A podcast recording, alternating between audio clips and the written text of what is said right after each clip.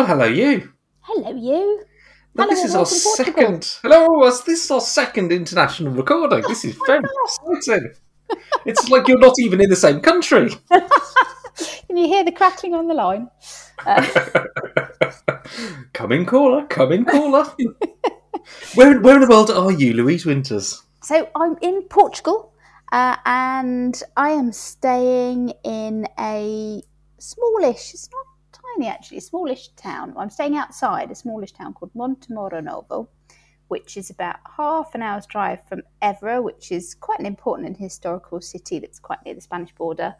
Um, and about an hour's drive from Lisbon, and about on the same latitude as Lisbon, so it's kind of south central in the country. It's, it's kind of in the southern part, but not very far. Not kind of. It's def, It's not nowhere near the Algarve, for example. Very nice too. And I can see the sun is streaming through the windows. You're looking relaxed. You're looking chilled. It it is lovely here. Uh, I have been working today, but uh, yeah, the sun is, and it was overcast earlier, but the sun coming through is just beautiful. And there's and we're out we're out in a rural area, so it's it's lovely actually. There's lots of birds, lots of strange animal noises in the night. Um, it's, it's all exciting. That's well indeed. Well, so obviously, I mean, regular listeners will know it's been a it's been a minute, should we say, to our last recording. It's been like two months, hasn't it? It, it has, yeah, yeah, because we both got kind of busy, didn't we, around the end of April, beginning of May. We did.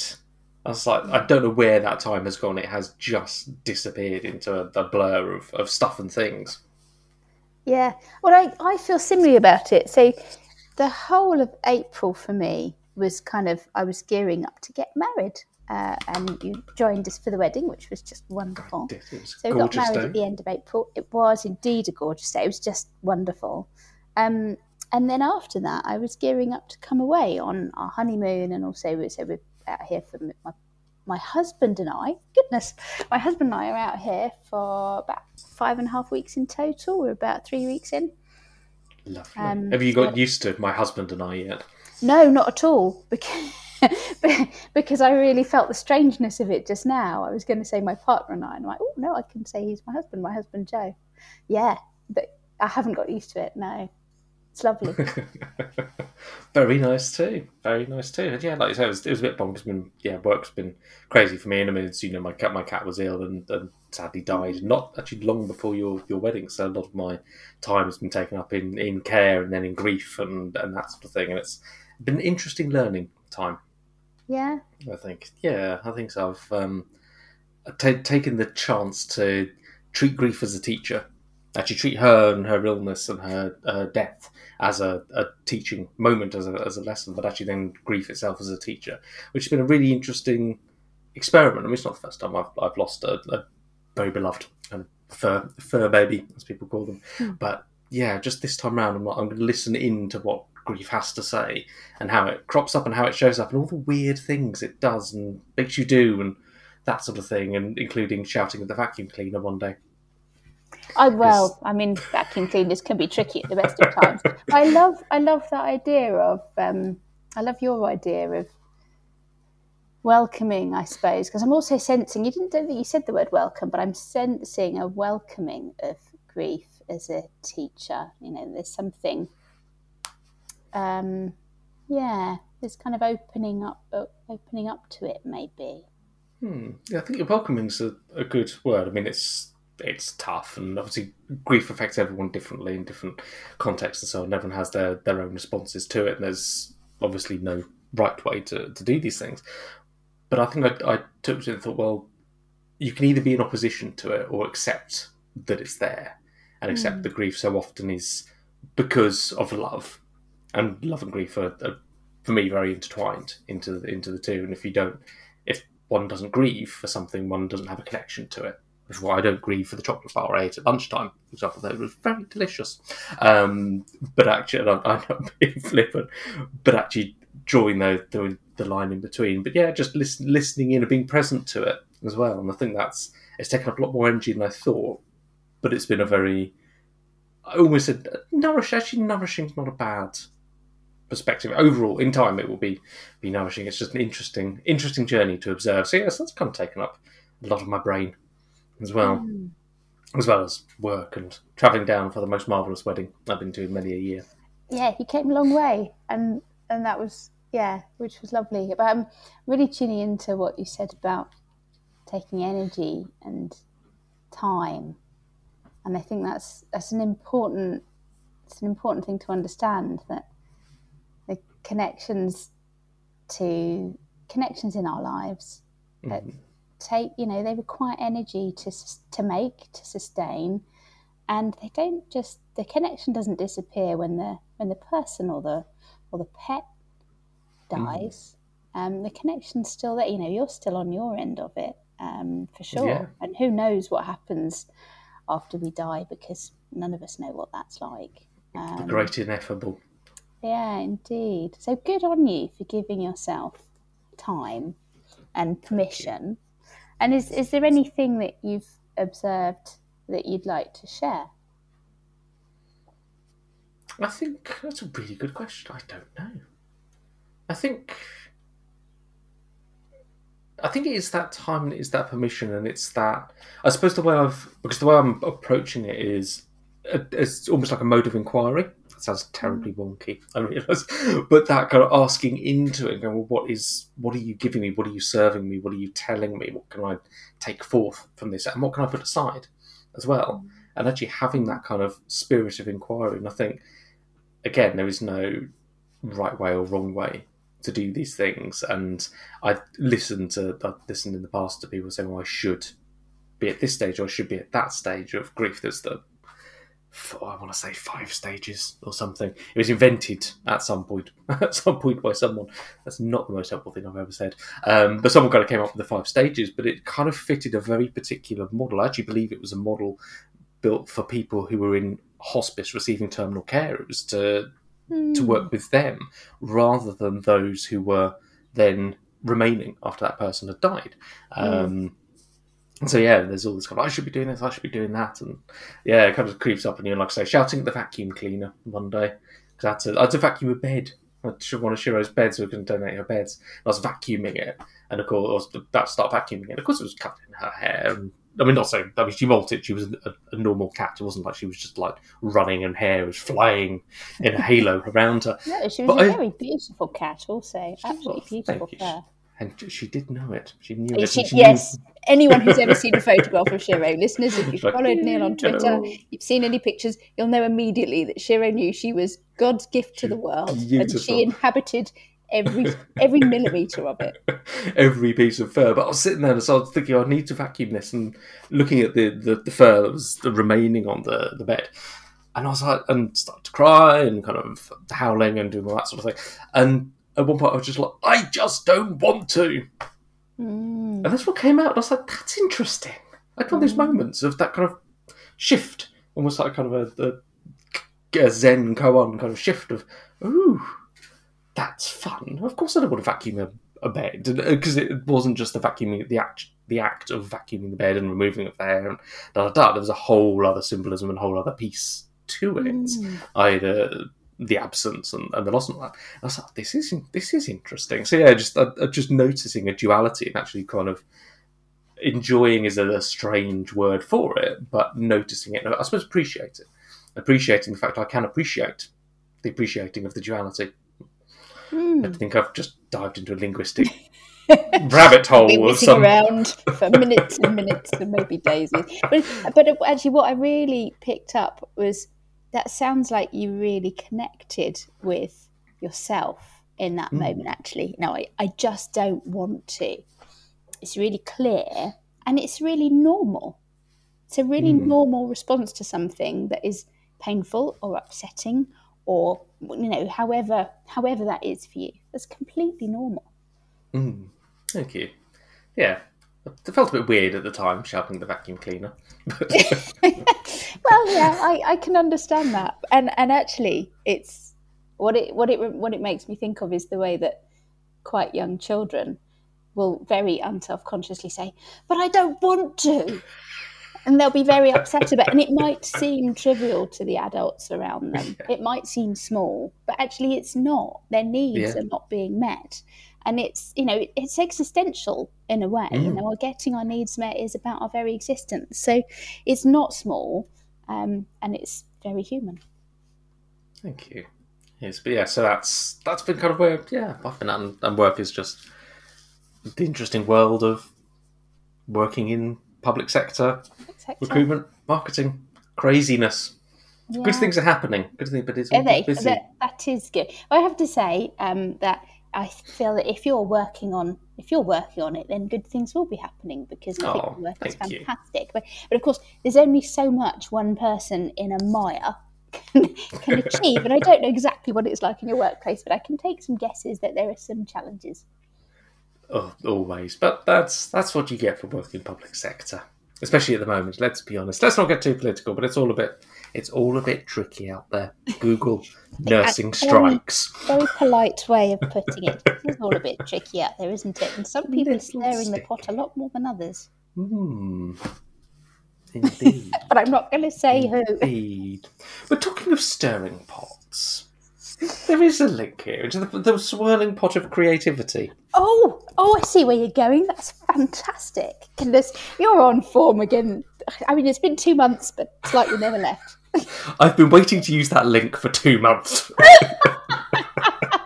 oh, so look, I would I would have started a most unusual place, Barbie.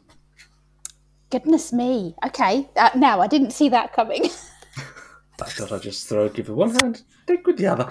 Um, so Barbie, there is a, there is the serious podcast voice. There is a new Barbie film coming out. What I wasn't expecting was that you'd put the link in our planning keep, going, "I'm really excited about this Barbie film." it's not exactly my usual MO, is it? No, we've known each other for many a year, and this was one of those delightful, again, little shunting moments of, oh, something new is occurring here. Ex- explain, Louise. Explain myself. Why am I interested in the Explain new yourself. Barbie film? Okay, so the first thing I have to say is it's not only because it stars Ryan Gosling. Okay, so it does star Ryan Gosling as Ken, but actually, what that I learned later. I was like, oh well, definitely then. That's why sure? it's sorted on. There you go. Those, you were then queuing for the tickets. That was. Before then, it was like, I'll just stream it. And she was like, no, I'm going to the IMAX. I'm sitting at the front. yes, that's it. Um, no, the, my first encounter um, with anything about because I don't get a lot of film news. It's not unlike unlike you, Neil. Um, I don't kind of tend to follow a lot of film news. My first encounter was someone in my network tweeted it when I was still on Twitter, and I think it was Super Jules. So, Jules, if you're listening, um, thank you because you put this in my world. She tweeted an article about, you know, which was kind of a bit like, oh, so what's the Barbie film all about then? And I was like, oh God, they're making a Barbie film. But because it was from Jules, I thought she'd said, I'm really, I'm super excited for this. I'm like, okay, I need to look into this. And um, so it was the the kind of the point of the article was given the director that they've got uh, on the Barbie film, and it's Greta Gerwig, isn't it? It is indeed. Yes, Greta Gerwig. Given the director, um, we're looking forward to finding out, you know, kind of what her take is on the Barbie universe. And they said a bit more about the other work that she's done. And at that point, I was like, oh, okay, this isn't going to be a kind of bright, shiny, plasticky, yay, Barbie. Uh, we just want to sell more Barbies film. It's actually going to be an interesting look um, and kind of really kind of going into the pop culture phenomenon that is Barbie, which, you know, has to be said, like like her or loathe her, Barbie has been hugely influential, uh, and it's Absolutely. been you know she's kind of she's been around for a very long time. She's had a massive influence on popular culture, on you know kind of the lives of millions of small girls, um, and probably in fact small children of all kinds. Let's not be sexist about it. My whole point about why I didn't want to watch a Barbie film, and I'm falling into the trap already. Um, so and I, I played with Barbies. I played with Barbies when I was little. My sister and I, uh, we used to kind of make up, you know, stories and adventures and, and make new clothes for them. Oh, and the- the other Barbie story actually that I've got is that um, I there was this. I mean, so listeners may or may not know, depending on how familiar you are with Barbie, there was a tradition of releasing a holiday Barbie each Christmas, I think, and she would have the most luxurious, amazing kind of ball gown thing. They would usually be in plastic presentation boxes. The skirts would kind of come out several inches, um, you know, and it would kind of be a special Barbie. Anyway, so my sister and I got given a special holiday Barbie one year. We didn't really know what to do with them, but we were kind of told that we needed to leave them in the packaging and we couldn't really play with them. It's like, okay. So, you know, forgot about them. Anyway, years later, my mum is looking for something to put on the top of the Christmas tree. And we remember that we've got these Barbies, and one of them had this glorious red and red dress with kind of taffetas. So anyway, Barbie sits on the top of my mum's Christmas tree every year now. I mean, it was a we had a wow. job getting her to stay up there and not bend the tree over with her weight. Because Okay. You know, they're, they're actually quite heavy, and Christmas trees aren't that robust at the top. But anyway, I, over the years, my mum has found various different ways of attaching Barbie to the top of the Christmas tree and making sure she stays up there and looks lovely. There you go. Fair enough. Fair enough. So from Ryan Gosling to the top of your mum's Christmas tree. I know it's un- the breadth is unbelievable. but, but what I'm really, really excited about is to see where exactly the story goes in this Barbie film. We've had some hints, haven't we, with the trailer and with this kind of latest article that, that I shared with you about the, you know, where it might be going, which is quite Yes, exciting. absolutely. I mean, yeah, I, I'm also excited for it. I don't recollect playing with Barbies. Don't recollect. He Man probably Oh, explains okay. a lot. Let's be honest. Um, yeah, just saying. Um, so, so, just if you don't know familiar with He Man, people look him up. Um, I'll figure it out. uh, so yeah, but yeah, weirdly excited for it. I mean, it looks like a visual feast. It looks amazing. Yes, Greta's previous work is really interesting, and again, I think should bring quite a, a good intersectional feminist lens to it. Mm. Um, but yeah, and, I mean, also the trailer. I mean, it, the first trailer spoofed 2001. I was like, oh, this is. I. I know that's like that's pretty like- bold, isn't it? That's that's yeah. I mean, you're going to stake your claim with Barbie to like one of the most iconic sci-fi films ever by one of the most iconic directors ever. You know, um, 2001 is quite quite a place to start. But interesting on the whole, and not saying anything that's not outside of the current trailer because I know no more. I'm not some kind of movie insider. Um, sadly. Uh, I was about to say uh, tickets of the. I am available if anyone wants me to be a movie insider. Just saying. Oh, he's Um, good. He's good. just- Thank you very much. but the whole escape to the real world thing, I was like, ooh, Yes. existential Barbie. Also makes me think a little bit of um, the League of Gentlemen film, which they did escape to the real world as Oh, well. So I'm not quite. that. No, it's it's a bit weird. It's on the end of series. It's on between season two and three, I think. On its own, the film makes virtually no sense. We saw it at the cinema and went, what? Um, but actually, when you kind of watch everything through and then pile in, it's either on the end of three or on the end of two, I can't remember, and then pile into it, it's like, ah, we get it now. But yeah, the whole kind of Barbie and Ken kind of escaping and some of the kind of in jokes and kind of nods to different parts of popular culture. Like, This actually could be quite fun, and I'm rather hoping not for children. Yes, that's my hope for it too, because I think there's a lot there's a lot of kind of weighty subject matter in there, and there's a lot of cultural themes that could be explored. And I, I like the idea of it's escaping into the real world. It's also something about the tagline. It- It's it's been about three weeks since I've read the article, so the details. My brain's got a bit bit muddled and frazzled. Um, but even just in so there's a space odyssey homage, which is quite something. There's no room to hide there, um, and I like that.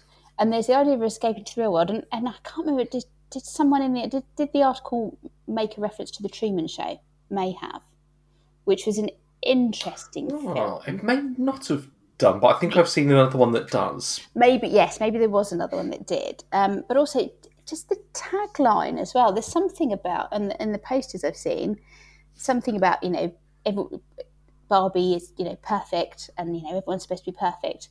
Uh, but there's I can't remember exactly something like unless you're Ken or and then there's Ken. Like that's interesting. So what's the relationship going to be between Barbie and Ken, and yes. what what place and space does Ken occupy alongside, you know, kind of Barbie clearly finding, trying to find her place and space when she's, you know, and she kind of finds she's not, she's not perfect enough. Yes, Mm. yes, that's how. I just called out called out the poster, and it's um, where's it gone? Uh, da, da, da. She's everything. He's just Ken. That's right. She's everything. He's just Ken, and I just, yeah, just, I have. I'm just really curious about that. I know. So it's going to be really interesting, and it's got it's got a great cast as well. People like sort of Helen Mirren, Will Ferrell, um, Mm, really good obviously people. Margot Robbie, Ryan Gosling, Dua Lipa. Yeah, just oh my, I mean, even Michael Cera's in it. Lord, of course he is. Saw him in the trailer. Um, silly me. So yeah, uh, just it just seems like it's going to be something bonkers. But I've got a feeling just because of Greta Gerwig, it's going to actually have something to say underneath as well as just being an assault on the eyeballs. Yes, I, that's what I'm really hoping for. An assault on the eyeballs and something to think about afterwards. Hmm. you never know. Sounds like a good night in, doesn't it? Ryan Gosling in IMAX in your case. yes, well, there is that. I, I need to talk to my friend Sally. Of course, if you know, if if we were in the same vicinity, I'd suggest that that um, that we go along together. But we'll, we're going to have to just you know go and see it individually or separately, and then talk about it afterwards. Clearly. Sounds like a good discussion group. Mm. And then, that, I mean, that's one version of stirring the pot, and the other version of stirring the pot, slightly more scientific and sensible. And I'm sure Barbie is going to have kind of a deep existentialist, kind of Nietzsche, Foucaultian undertones. You never I'll be know. looking for the philosophy. I'll be looking for the philosophy. Um, just like the Barbie hands. Um, very. I'm intrigued to know how Barbie's going to like open jars. Those hands have not got opposable thumbs. Um, anyway, the, uh, the yes, behavioural scientist put, put Mm, out a great piece yes. about uh, creativity, which I saw. My first thought was, ah, Louise will like this, um, and just how actually. What's the title of it? Uh, da, da, da. on the quest for originality, recombine the familiar. So it's Adam Alter, who's who now actually seems. I think he must be doing like the rounds of all the sensible publications because he's got his new book out. Like now I've now seen him once. You know, it's like it's like you're looking for a red car. And I've seen his name once. He's like, oh, he's literally He's everywhere. everywhere. Um, he might even be in the Barbie movie. Who knows? Probably not. Never mind. Um, but actually, how so much of creative work is a recombination or a tweaking of someone else's work, and it goes on to talk about Bob Dylan at sort of Mm. length and talking about, excuse me, talking about um, him taking work by Odetta and other artists and kind of putting a bit of a Dylan-esque piece on it. But it's basically the same song if you listen to it. And obviously, we've just had who was it, Ed Sheeran going to court and playing, taking his guitar into court and, and kind of playing to prove that his song did or didn't borrow a couple of, I think, eight notes in order or something from a previous one. I can't remember the exact detail of it. It was it was a few months ago, but I just thought it was just really interesting because there's such, and I don't know if you find this, but reading any kind of marketing-y, advertising-y, brandy thing, there's so much fetishization of the new and the unusual, the innovation, and that sort of classic thing. And, and it's like in films, it, people sort of you have this kind of piece around show me something I've never seen before, but that's exactly like X, Y, and Z.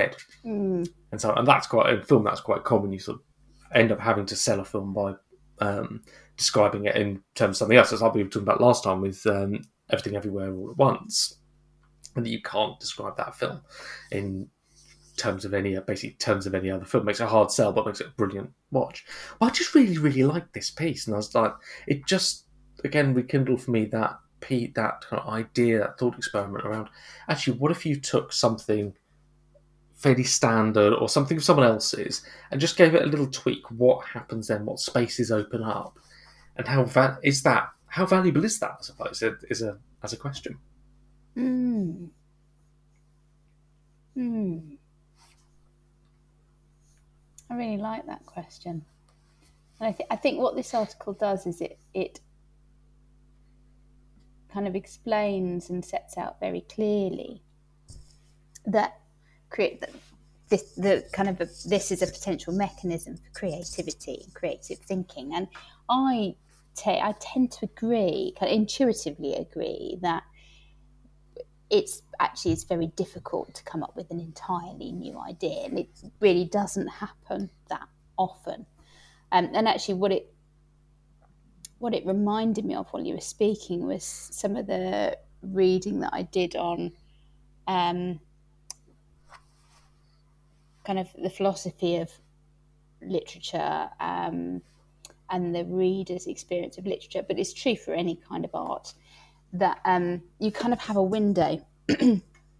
what you're doing needs to be relatable enough to your audience that they you don't totally lose them. You know, and, I mean, it also needs to be relatable enough that you can wrap your brain world understanding around it as well. Um, but you certainly, you know, you kind of your audience has to be able to relate relate what they're reading or experiencing back to something. Otherwise, it, you know, it's just too alien for them. But on the other hand, you know, if, if it's it's entirely kind of what they're used to, then you know, and exactly is something they've encountered before, that you know, that's unlikely to hold their interest either. So there's a bit of a window there, Mm. which kind of, for me, it feels like another kind of um, argument shoring up the idea that we're unlikely to make really great creative leaps very often. Um, and I actually, and I really wanted to come back and answer your question, and I've managed to forget forget what you asked. What was your question? I think it was. I was sorry, I was entranced by listening to you, so I'm remembering backwards. Um, I think it was the that idea of combination recombination. How valuable do you find that? Mm. I think it it relieves that just acknowledging that relieves the pressure to come to try and come up with something truly original. Um, and but because I think creating anything, expressing anything is a kind of a journey. I think you start with an idea or you start with an inspiration or you start with something. But then to create something truly interesting, you have to kind of transform it many times. You have to kind of go on a journey with it. So that kind of helps me. The idea of you know recom- combining and recombining things being a form of creativity, maybe the form of creativity, um, helps me kind of. It gives me a bit more of a mechanism to that to the idea that you kind of you know you start with something, but the, the idea or the inspiration or the whatever it is you start with is never going to be the finished piece of work. Mm. It you know it's kind of that's that's you haven't you haven't transformed it enough. There's far there's f- much further you can travel much further along the road with it. It's a bit like that with poetry. I've actually I just recently I've been writing again since I got to Portugal. I've been so Yay! it's been so maxed out with everything this year so far, and I Awesome. I thought I'm just gonna leave it. So yeah, I started writing, and I, I had a perfect, I had a perfect, perfect, perfect line of poetry come to me just after I'd laid down to go to sleep one night, probably about ten days ago now. And I said, I said to my husband, "I'm really sorry. I know we've just settled about. I'm going to have to go and do some writing." He's like, "All right." anyway, and I wrote that one line, and that's all it was. It was maybe one, maybe one and a half lines. I'm like, "This is perfect. This is perfect." And what what I learned from my poetry mentor Argy, is that that's great, but then every other line in your poem has to be that good or better. okay. Right? You don't because what I used to do was kind of, oh, I've got a brilliant line. I can write a poem around this. That line will shine out, and that's that is that is one way to write poetry, and that's and that's perfectly fine. But Argy said, look, if you want to really improve your poetry, look at that line, get rid of everything else in the poem that isn't that good. I'm like, Okay. oh, that's quite a lot more work, and it is. So um, it's the the idea that you kind of you know you know kind of need ideas, but you need to walk with them. You need to take them other Mm. places. Okay. And have you found the process of getting back into writing? So, like you say, you have been phenomenally busy with, with a million and one different things. It's it's been mad. Um, but someone there's also a, an idea that a few people have mentioned to me is that sometimes there are periods of time that are just for gathering.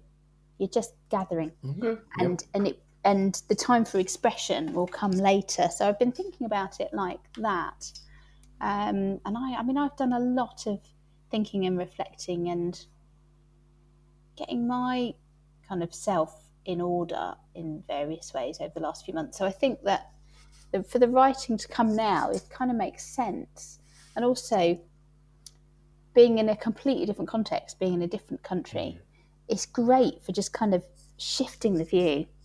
And that's another thing that I really like in poetry, and I want to be able to do with my poetry is, is to just take a fresh view on things. And and mm-hmm. you know, again, that sounds a bit, you know, like another kind of way of maybe looking at. So the poem with a perfect line. Been wanting to write about swifts, um, because some of my fondest memories of being in Portugal this year, this year and last year, arriving in Portugal is is there being swifts. They just they they're here earlier because it's warmer and it's closer to where they breed in Africa. Um, so I wanted to write about swifts and I was just like, yeah, but all of the ideas I was having were really pedestrian, really mundane.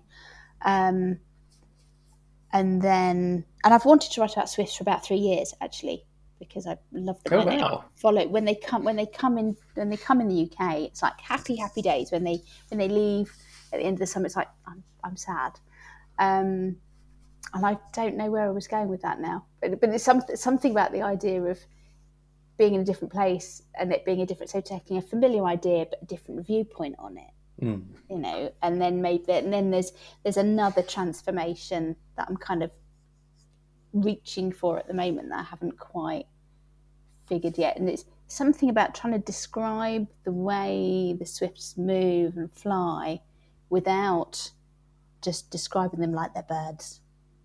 I was trying to describe a swift in terms of the sea Okay. I do, Wow. yeah, which just sounds a bit kind of mad and disjointed. But by the time I finished with this idea, it'll be beautiful.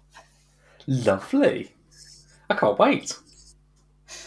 Hooray! I think I might have just rambled for minutes. I feel quite self-conscious now. I got lost in my own train of thought. It's all good. It is all good. It'll come back. It's one of those sort of things. And actually, that was one of the pieces that the that article was talking about. Was something called, and I wrote it down. Cryptom cryptonesia. Cryptomnesia. There's a bin, an M in the middle. I blame the Greeks. Um, there's a bin in the middle. So They're, they're responsible for a lot. I mean, that's a fair point. I know. Bless them. Um, but that idea that something actually can sit in the back of your head and then suddenly come back later on, and you think, "Oh, that's brand brand new," um, and then you can combine it into to other things. But it did make me think. So I did share this article on LinkedIn as well, and I did share my favourite ever Derren Brown clip because it annoys creative people. Uh, Creative air quotes. Sorry, moment of pure audio genius.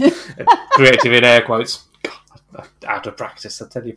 But it's, yeah, I was singling in, into it. But basically, Derren gets four men. Fact, yeah, two creative teams from two different agencies, and says, "I want you to design a brand for a pet shop. I think it is, or a taxidermy shop, something like that." And he takes them on a circuitous cab route around London to get to the studio. They don't know this, but they're being set up.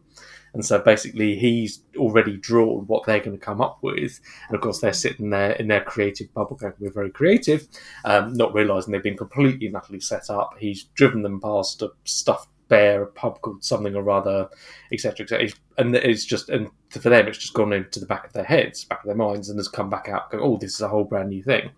And Derren's like, you know? But, but actually, that article kind of it places that sort of thing because I've had times like that, and you kind of come up with something, oh, I've had this amazing idea. And someone goes, Yeah, that was kind of in the news like four months ago. Mm. You're like, oh damn. Um, but it's just things sit and it comes up and it can it can feel quite crushing. I think actually, if you go, this is brand new, and someone goes, nah, maybe not. Actually, Um, yes. but I think actually there's a, a point of accepting that our minds do this. And you're saying like time for gathering. Our minds are very very good at bugging loads of stuff in. I don't know where it puts it. Just bugging stuff in the back, and then suddenly something happens, and you go, "Oh, A B C D G three thousand over there," and it just kind of comes up, and that's okay. That's fine. That is okay. That's normal. Where it gets difficult is about you know giving credit where credit's due. But actually, Mm. there is. I think this is part of the thing is, and when you said about it being crushing, I've felt that you know that kind of crushing sense of. Oh, I thought this was a new idea. I thought I'd come up with something great and interesting, and you know, and someone says, "Oh, actually, so and so did that a few weeks ago." Or, yeah, that's just that's you, you've been watching this, haven't you? Like, oh. But it, I think that's because there's a sense of shame there.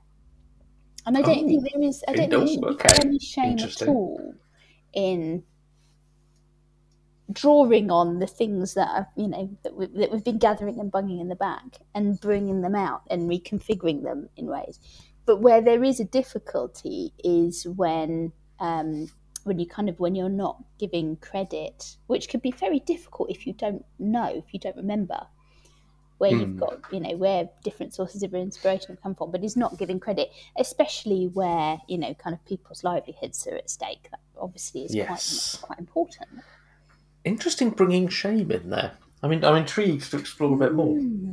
I find I talk. I find that shame comes into my thinking and my conversations a lot. Um, I think there's a well, there's a lot. I believe there's an awful lot of shame in our Western society and culture, and and it, and I think it's very harmful. Um, I do think wherever that feels like there's a strong prohibition or a kind of strong sense of being crushed or flattened, it's usually because there's a lot of shame going on. Interesting. Okay. Yeah, I didn't see. Yeah, now you've said it. I get it, but I didn't originally see the shame. And I suppose maybe that does that come back. Do you think to self-image and self-concept, and and the the holding steadfastly to? I think we talked about this in a couple of episodes ago. That kind of idea of I am a creative, and you associate that word with something. Do you think it kind of comes back to to part of that? Mm. That's a really good point. Yeah, I think I think it I think it does. I mean, shame functions. Mean, other other people in the therapy world could say say a lot more about this a lot more eloquently, but shame functions to. It, its function is to keep us socially um, on the right side, if you like. So it's to, it's to keep us in the group. We feel shame when we realise, or when we've been, you know, when kind of it becomes apparent when other people tell us that we've transgressed social rules. Yes. Um, so, but it but it also is something that we internalise definitely. Hmm. Um, so in terms of self concept and self identity, yes. It's uh, the thing about the thing about shame is shame goes back to fear of dying, fear of being excluded and abandoned and dying. That, that's why it's so hmm. potent because it's you know it's, it's actually it is existential if you go right back to to what it what it really means if you push it to its kind of furthest um, its furthest limits. So and and I think we create a sense of self and I, self identity in order to understand our place in the world and feel safe enough. So yeah, actually, I think the two must be quite closely related. Interesting. You brought up a couple, of bits and pieces for me. One's poetry, which I know, or hopefully, please. There's a poem by. Elizabeth Jennings called um, Identity. Yes, Yes. incidentally, I, I think I might have shared it, but there is a, a line in there, and I'll quickly look back at my bookcase just in case I can see it and grab it. And of course, I can't. In a moment of pure audio genius. I have my. Co- I've actually suddenly found. I found my copy. This copy I had when I was doing my A levels, and it is actually marked up. Yeah, it's marked up weirdly, not only with my writing. I don't know who else got hold of my book, but yeah, I mean you can see. Yes, deconstructing Elizabeth Jen- Jennings poems. But there's a line within Identity. There we go. Um, when I decide I shall assemble you, or more precisely, when I decide which thoughts of mine about you fit most easily together, then I can learn what I have loved, what lets light through the mind. And so it's talking there about um, that's kind of her her piece. Never go yeah, later line. You can project the full picture of lover or friend that is not either. And so that kind of I give you I, I project a picture. I project a picture of Louise, you project a picture of me, I project a picture of Joe. All those full pictures are full to, to us, but are not necessarily even in combination, they're not necessarily full to everything else. But I've also been reading a lot of um, I say a lot, quite a fair bit, a bit, several chapters of a book about uh, koans. So, kind of Zen tradition koan is like a short poem or short story. Often ends with a monk hitting someone around the head. Bit weird. uh, Oh goodness! that's why it's the way the monks seem to like they they just battered their I don't know what their their trainee monks, whatever they're called, um, should know that into all the abbots would kind of batter the, the junior monks into, submission and shift the, the way they saw the world. This is a slightly more gentle Western version, but is again it's talking about kind of clinging and how in the West we're very good at clinging to self concept. So I am a writer, artist, surgeon, da da da, and actually the whole self construction then features around that thing and what happens when that thing goes. Whereas in different cultures, it's more you're more centered as the person that you are rather than the thing that you do. Mm. So it's just yeah, really interesting. I, I kept thinking about that when I was showing this thing with Derren Brown and these these four men, these four four guys, who were just obviously like, yes, we work in a creative agency, we are creatives. Oh damn, we've just been played on national primetime TV. Yeah. I mean, Give that, them a squirm. that must be quite a quite a challenging experience to go through. And I've got both some Schadenfreude there, like, haha, yes, okay, so yes, you're not all that, you creative agency types. Having had my tangles with creative agencies in the past, um, but also there was the other word, wasn't there, in that uh, from the podcast um, a couple of episodes ago, the list of Oh, words. yes. the other word. was Yes. and so Schadenfreude is quite quite unpleasant and violent and and, and, and really, you know and unkind really. And, and a, a severing of connections that severing of connections isn't it really Schadenfreude I'm, I'm different to you I'm better than you or your your misfortune's funny because it's not my misfortune. Whereas the other word that began with an S I can't remember was much more about connection and was much gentler wasn't it? So trying to Yes. what with the gentleness I, I suppose it would be the recognition that that's a human thing and i would be it would be as easy for me to find myself on that in that situation of actually i'm a human being and this is what human beings do and to have my sense of self-identity a little bit challenged would be as easy for me to be that person Absolutely. But yes, like, like you said, been on all all sides of it, but it it just kind of links together, and it's it is just interesting how we hold those kind of self concepts, and again that.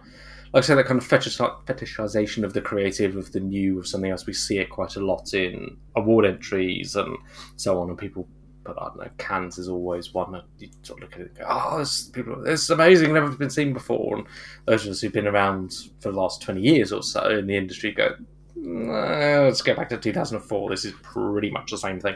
Um, it's one of those things. Things come in cycles. We have cultural remembering, we have cultural forgetting, etc., etc., etc. So yeah, it's just it was just a bit, a really interesting piece. And obviously, love behavioural scientist anyways. Ah, so yeah, so beha- yeah, behavioural scientist. Yeah, it was. I think it was back. It was dark. I remember that much. It must have been back at the end of last year, and it was something about editorial judgments and control or something or other. Just really well put together little mini tutorials. really really well put together and the conversation and the questions were really good as well and they i Mm. think they did considering how many people they had signed up for it literally hundreds they did a very good job of managing the questions They do. It's excellent. Love that publication. Love the people. Now, there's something else, Louise, I wanted to, to bring into the conversation that you added into our keep. And I was like, this is fascinating. I want to talk about it. I want to learn. okay ChatGPT. Yeah, obviously. We do like Well. this. But you shared, I said we like it. I like reading about it. The longer it goes on, the more I'm like, it's not AI, it's large language model. Stop it. Um, they won't get around you neil fuck about me. grumpy, grumpy, grumpy. Um, and I've caught it lying. But hey, that's that's another thing. Um, you shared something that just caught my imagination because it says it takes a body to understand the world. Why ChatGPT and other language AIs, not an AI, um, don't know what they're saying. I was like, oh, interesting, fascinating. And I wanted to get your take on it. Because I know we've spoken before about language and body and embodiment and so on. I was like, this is a really Louise piece to share. I love it. i did i found it i can't remember what i was looking at maybe on mastodon i think i was looking at mastodon because i don't really go on twitter very much anymore and yes Very it takes wise. a body to understand the world and it's quite a short read and i think everyone should read it actually um, because i think it gives you a good perspective on what chat gpt and these large language models do do and what they don't do. And the thing that really stuck in my memory oh, well no the thing that i understood in a new way was that and I knew this, but I understood it differently, is that all these large language models do is they they use a large data set to predict the ways that words will be will fit together, the way that words are used together. I'm gonna have to take that earphone out because that just sounds weird. Um, yeah, they use a, they they use a very large data set to predict what words are most likely to be next to each other, and if the data set's large enough, and the code and the whatever. So I have no understanding of the inner workings of ChatGPT, but broadly the code, you know, and the training, uh, you know, the kind of the training of the model and everything has been done well, then ChatGPT has a reasonably high degree of accuracy um, in put, in stringing together words in ways that would ways that it makes sense and it's highly likely they'd be strung together to answer with the question or the prompt you've given it. And and it and it is it is quite incredible actually that it does that. But that's all it is. It's predictive based on what's been done before and what's in its data set before. And this one of the things about ChatGPT is it doesn't know anything that wasn't put that wasn't fed into it before the last kind of training cycle.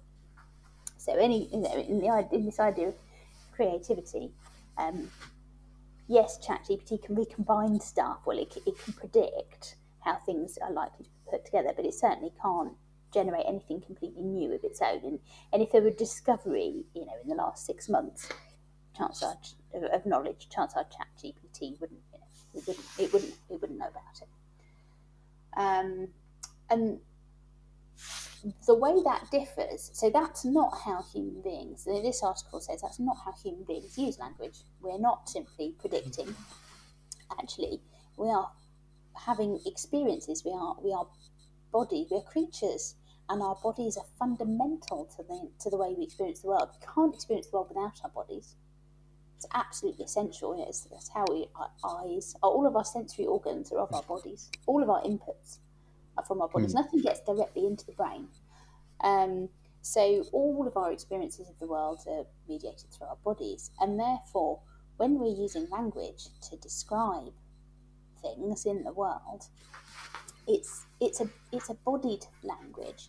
So we understand that a, a cup is no good. A cup to hold water or coffee is no good if it's up the wrong way because yes. the point is to hold the coffee so that we can drink it.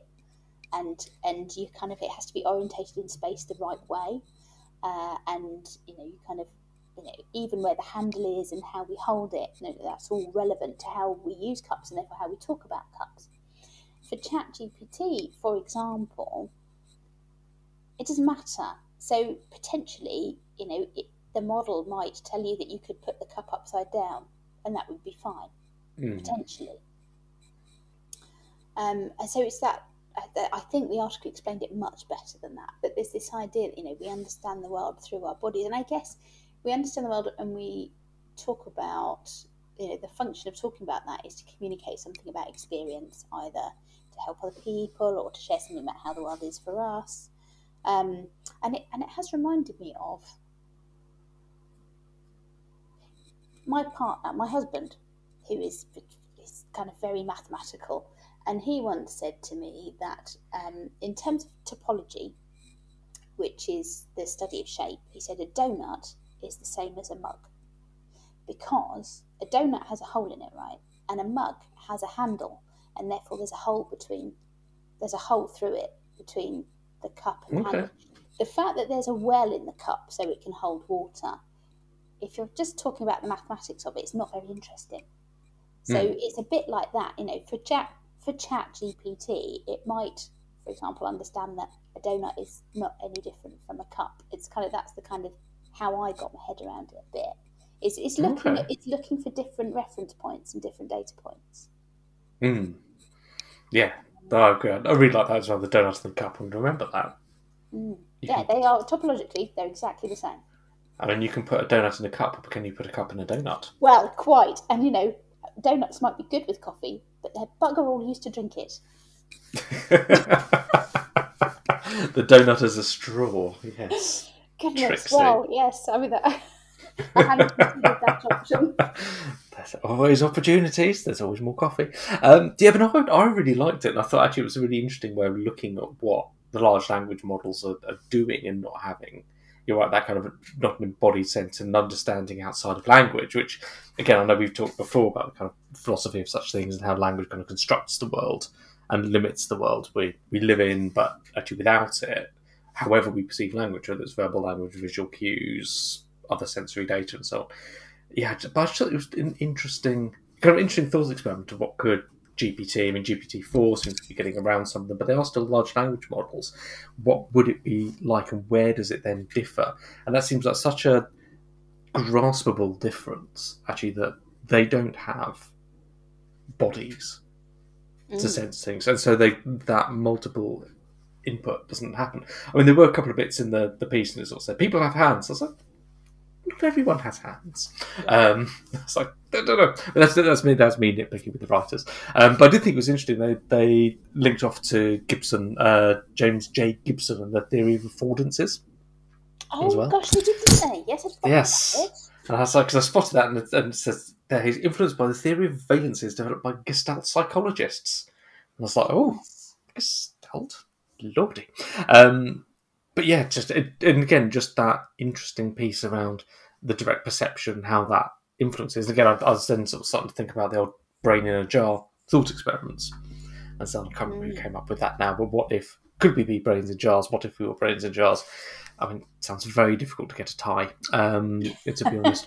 and and and can't enjoy coffee. I mean, I'm I'm not in. Honestly, I'm not. I'm not. But indeed, Louise, it's all about the coffee for Louise. Today, Evidently, apparently, it is. the Portuguese coffee must be quite something, listeners. but I just, yeah, I just thought it was interesting in that, and again, it's it, it's that little shift into understanding the way of the world. So I mean, I, I make no bones. I, I'm a visual thinker. I'm a I'm a word type.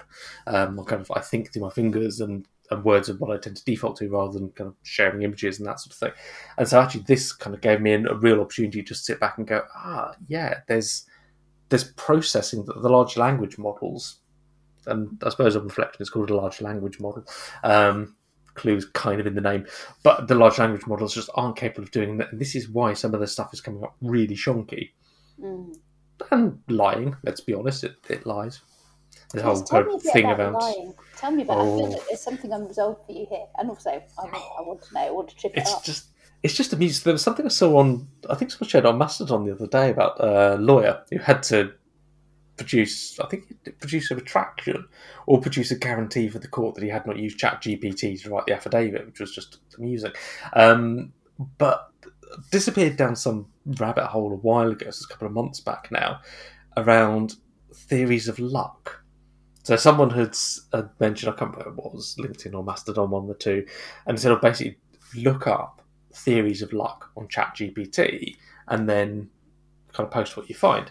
And I think I posted about this on LinkedIn because it just made shit up. There's no two ways oh. about it. Basically, it's something about uh, give it a prompt about something along the lines of give me a summary of peer-reviewed research papers focused on the influence of luck on I don't know.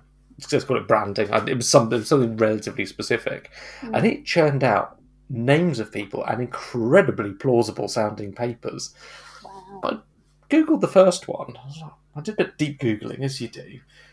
Couldn't find it. I had a bit of a brainwave, so I tracked down the author on LinkedIn. I tagged them into the comment. I was like, "Did you write this paper?" And the guy's like, "No, not only did I write the paper, but I hadn't. I, he hadn't even heard of the publication it was apparently published in." So Oh.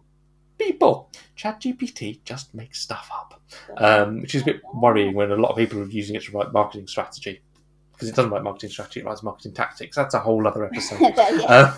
Uh, get off my high horse. But it is, but it is an interesting one in that you're right. They do remix, but that also then makes me think about and what we were saying before about like I don't know Dylan hearing an Odetta song and it suddenly turns up almost in its entirety like 20 years later and whatever.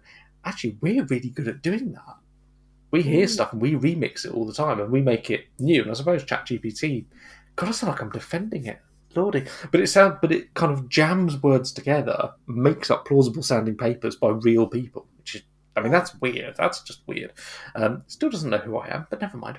Keep asking it every Keep now and again.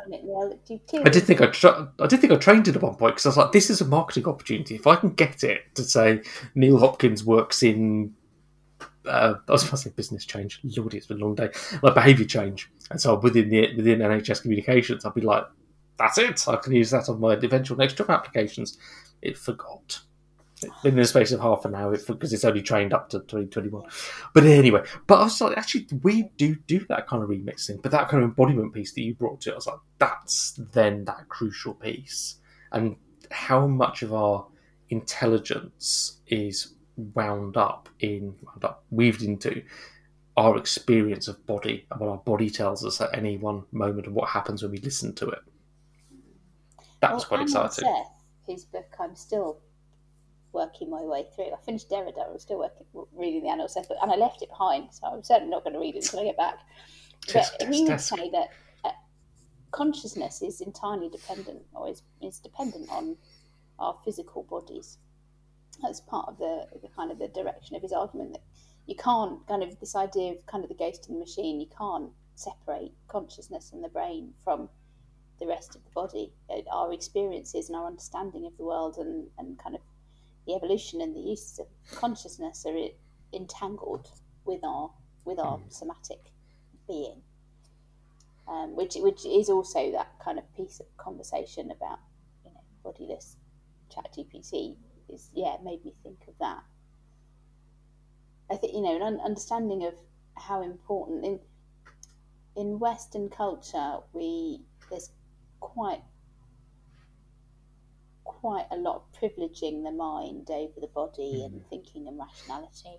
Um, you know, and I'd be going back to the Enlightenment, but but not just that. The kind of the mind and and the sense that you can kind of the idea that you can separate. You can kind of mind over matter, willpower, things. You know, there's all sorts of little phrases like that that point to it. Um, and actually, it's really not that straightforward. It isn't possible. It, it isn't. It isn't possible to just override your entire physical experience with your mind or with your will or with your consciousness. Indeed. And yet people still walk across fire.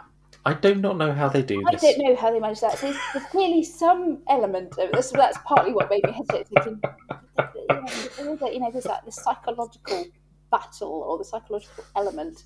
Uh, it's sure, but you can't separate the two completely. It's, it's not possible.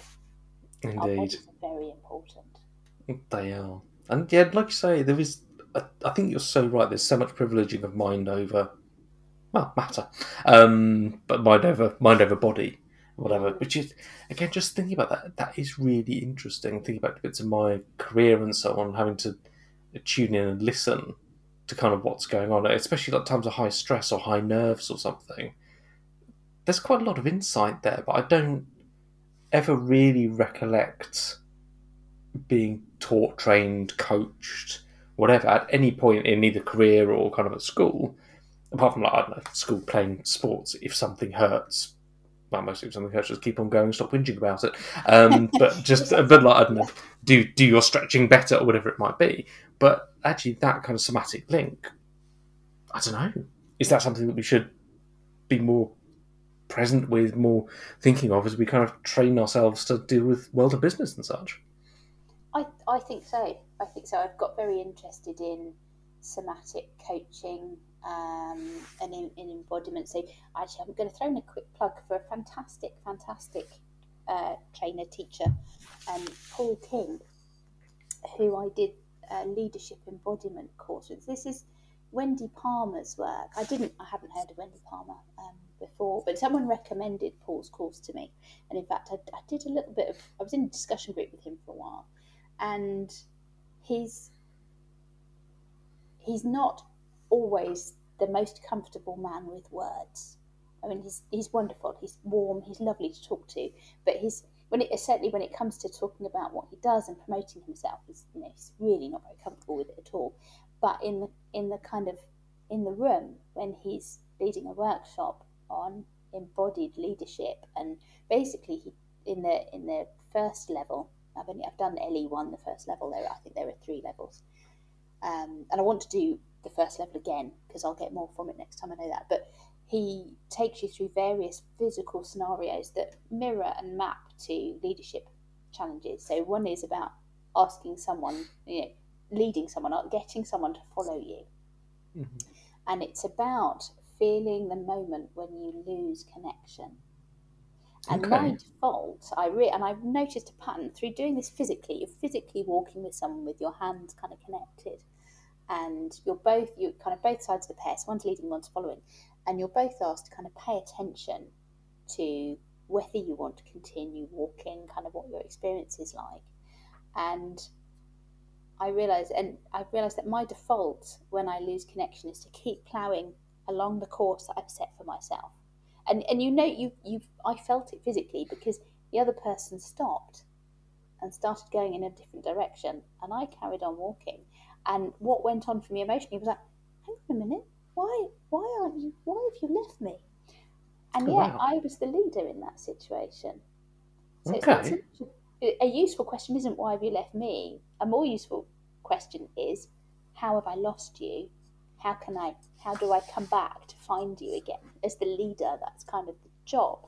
So and there's various exercises that kind of about basically really mirroring how you show up even intellectually as a leader but kind of you know go going to the source going to the physicality and the body stuff of it it's incredibly deep and and that's the stuff that we do without thinking that's the Mm. stuff that's the stuff that we do with before we can think so all of the kind of cognitive training or the kind of understanding of what processes we should be going through doesn't even touch this stuff.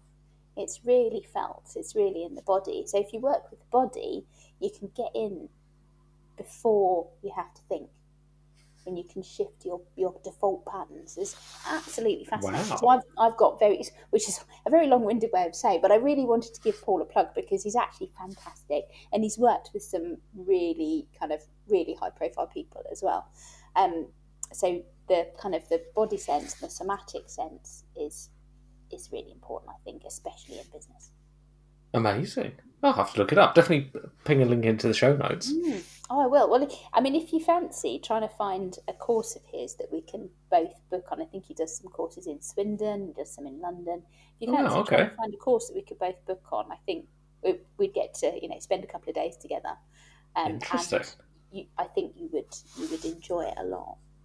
Fantastic. Oh, yeah, definitely look out for that. Bro, I think that. I mean, speaking of somatics, my, my tummy is telling me it's it's possibly dinner time. That time, isn't it? Goodness It me. is. It is. But it's been a marvel. Thank you, as always. I can't believe again. I can't believe the, the ground we've covered. And the things that have been going on for us isn't it? all the way through to embodied and somatic leadership. I I've had the most wonderful hour chatting away with you. It's been just marvelous. Thank you. Thank you. It's been yeah, it's been an honour and privilege as always, and an un- unfurling. I came back to that the other day. and It's like this is just an unfurling experiment that just keeps on keeps on surprising, even after twenty six episodes. Twenty six. 26. And I love the fact that you use the word unfurling. Nobody else I know uses that word, and it is exactly right to describe this journey. Indeed. And on that happy note, it's been a pleasure. Let's do it all again for episode twenty seven. Absolutely, yes. All right, you Cool. take care. Until then, bye.